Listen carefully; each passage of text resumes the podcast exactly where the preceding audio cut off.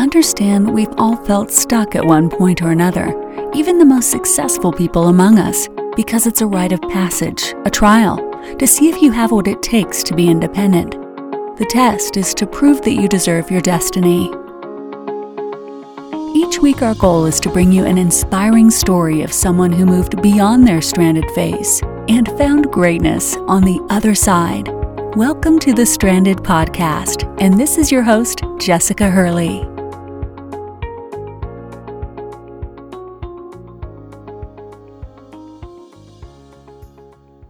Hey, y'all, and welcome to the Stranded Podcast. I am your host, Jessica Hurley, and it is time for 15 Minute Friday. One of my faves. I love when we get to get down, dirty, and real and just chat about real things that you can apply to your life right now in the time that it takes you to ride to work, whether it be work, your lunch hour, or you're headed home or to happy hour. I hope this is helpful to you in some way, shape, or form. And then, of course, we're welcoming the end of 2000. 2018. This is actually the last, the Friday before the last Friday of 2018. Y'all, we are ending 2018. That means all the baggage, the shit, the suck, the being stuck, the personal issues, the barriers, the lack of beliefs, the doubts, the fears. I pray, I pray you leave it in 2018 because I know I'm definitely gonna work my my hardest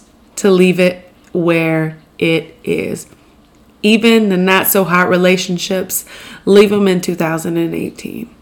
So, without further ado, today's 15 minute Friday is titled When You're Friendly but Focused. And I'm not talking about what your mind probably jogged to, which is this inappropriate version of work friendliness, right? So I just I just read this article from someone that spoke about working directly with Mark Zuckerberg, the founder of Facebook, and coined him to be very friendly but focused.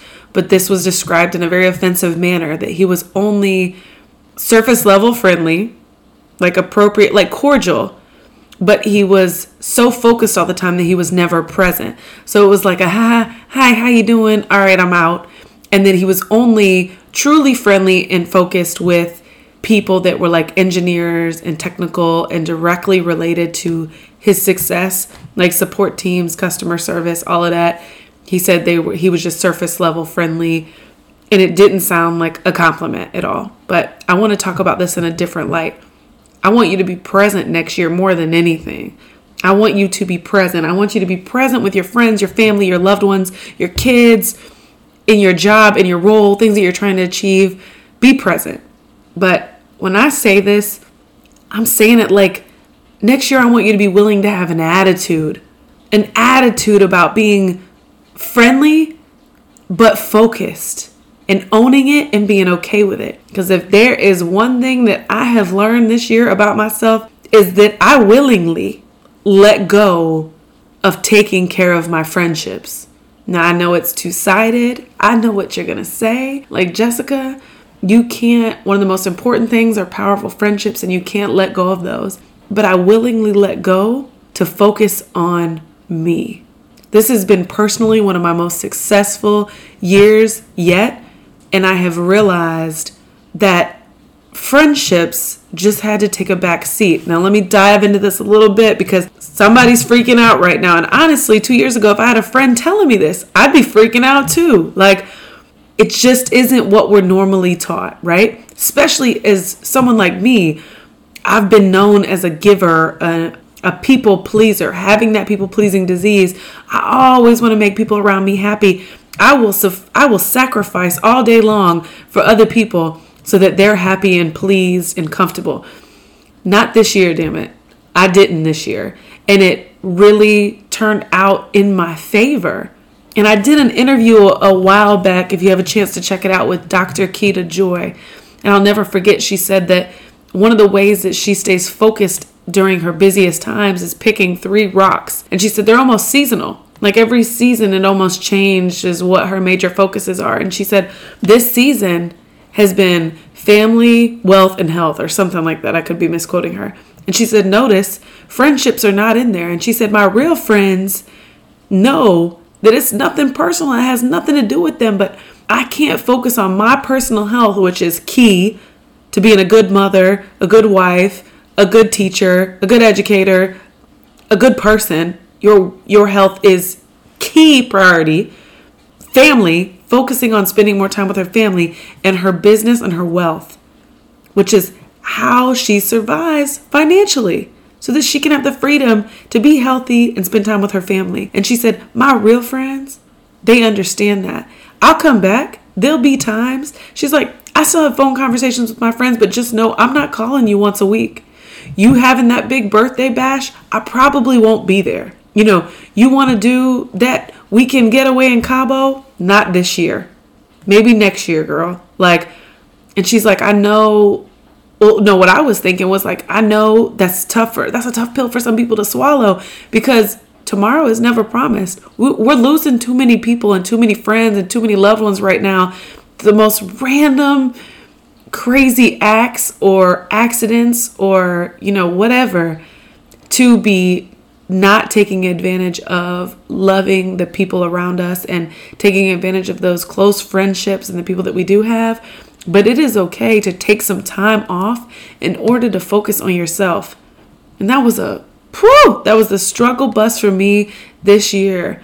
But I had to make the ultimate decision of do I want to spend another year making everyone temporarily happy when they probably won't lose sleep at night over things that I'm trying to accomplish, but they want to be able to check the box that I was at their birthday party. They want to be able to check the box that I sent them a, a formal Christmas card. You know, they want to be able to check the box that I'm the one that calls them as often as possible. Like, I have a friend that calls me probably once every two weeks to check on me. We don't even live in the same city anymore. I pick up her phone call almost every time, or I text her and tell them I'm, I'm busy and I call her back later. I'm not ducking and dodging anybody. But, like, I had a friend this year, very close friend, have her 30th birthday bash. Now, let me tell you where this is about about to get real offensive. My 30th birthday is next year, and you better believe I expect some people to come. But if somebody comes to me and says, I'm in my growing season, I'm in my grinding season, I'm trying to be selfish right now, I'm focused on me, I don't have a choice but to understand. But I definitely want some people to be there. But it's her 30th birthday bash, and she's doing like a four day escapade, like in Miami and I just thought about it over and over again and about how sour I would feel if I wasn't a part of it. But like, I don't have that type of time. I have a family. I have a significant other. Notice I say that because that's often because to me it's two separate responsibilities, right? Keeping a romantic relationship with someone is completely different from managing your family, right? Two completely separate things. But I have Christmas coming up. I have all of these things. It wasn't even the so much the expenses as it was the time because her birthday is very close to it's in December.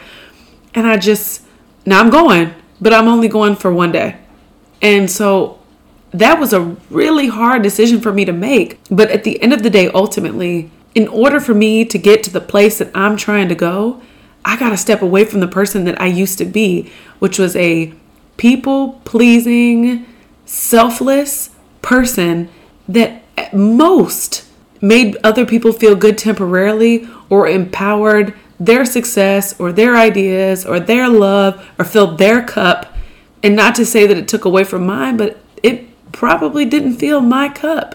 What fills my cup right now is my career, filling other people's cup, educating, teaching, changing lives, creating content and value for you.